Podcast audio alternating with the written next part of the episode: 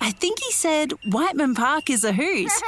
Come to EnviroFest 2024. Learn about Whiteman Park's birds and discover ways to improve your sustainability with hands on workshops and demonstrations. Plus, there'll be market stalls, food trucks, and heaps of kids' activities. EnviroFest 2024 at Whiteman Park on March 23 from 10 till 3.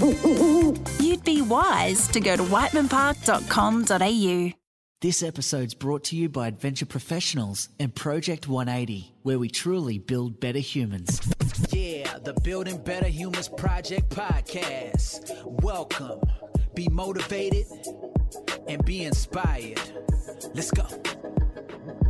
G'day team, Glenn Azar here with the Building Better Humans Project podcast, Friday edition, end of the week. Everyone's excited. It's the last day, ripping through and looking forward to your weekend, no doubt. Unless, as I've said before, you're in real estate or something where weekend is work. But even then, I reckon you'd be looking forward to the weekend because you get a chance to do what you do best, which I hope, if you're in real estate, is selling houses and uh, making people's dreams come true.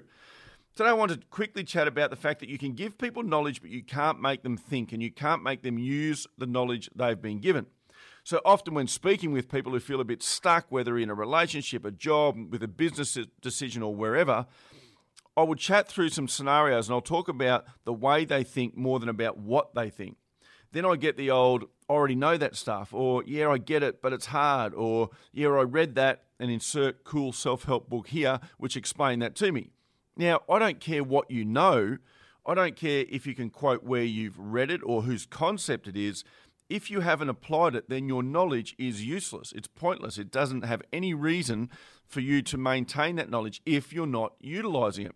Knowing something and not applying it is the same as not knowing it. In fact, maybe it's worse because you have the tools available to you, but you refuse to use them. Knowledge isn't the key here applied knowledge is. And that brings me to this podcast. Constantly, I'm talking about things that might challenge you, and that's okay about emotional intelligence, about not taking. Uh, not having an emotional reaction to things that happen to you or around you, and people want to challenge me on that, and that's okay. If you're happy with where you are right now, I'm not suggesting that you change anything. But when you come to me with problems, with things that you can't quite get over, and I try and give you solutions, don't defend where you're currently at and bat away any of those solutions if you've never tried them. Don't tell me why it won't work because what you're doing right now isn't working, or we wouldn't be having that conversation. So, again, knowledge is not the key here. Applied knowledge is. Work out how can you use this stuff. If you read a book, if you listen to a podcast, if you watch a video, take notes about how can I apply this in my life? How can this make me better or improve my personal situation? How does it make me communicate better? How does it make me better in interpersonal relationships? How does it make me better as a leader? How does it make me better as a manager, business owner? How can I step up the ladder to the next rung? Whatever the situation is for you, look at whatever you're learning, whatever you're listening to, whatever you're watching, and ask yourself, how can I apply this? Go one step further.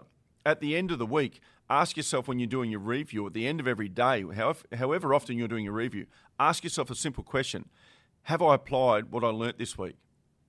Have I applied the knowledge that I gained out of this? If you're someone that takes notes like I do, go back and look at your notes of the cool quote that you wrote down, the bit out of a book that you loved, something that was said in a podcast, something that you watched in a video.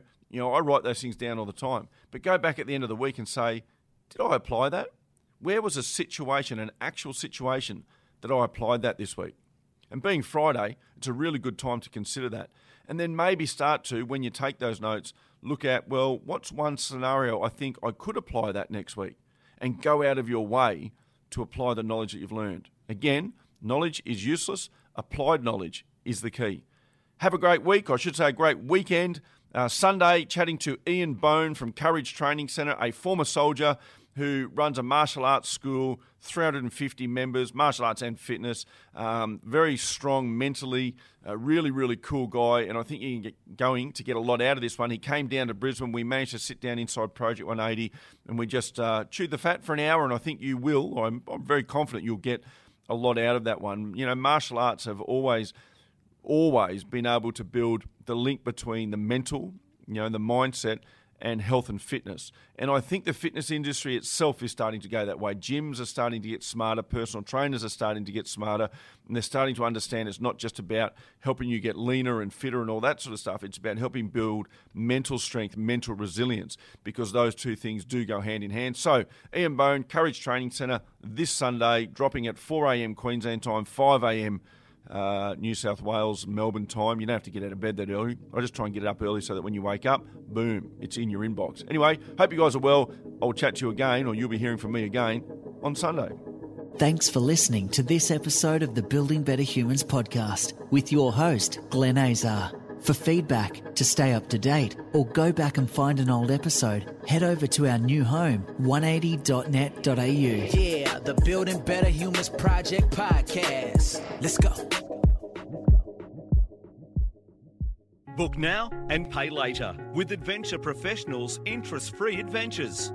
Whatever your adventure, whether you want to climb, trek, dog sled, or any of our amazing adventures, you can book them now and pay later.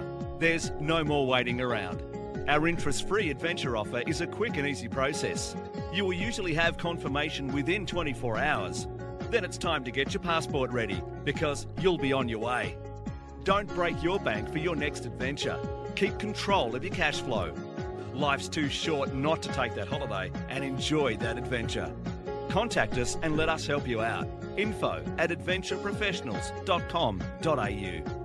At Adventure Professionals, we put the world at your feet.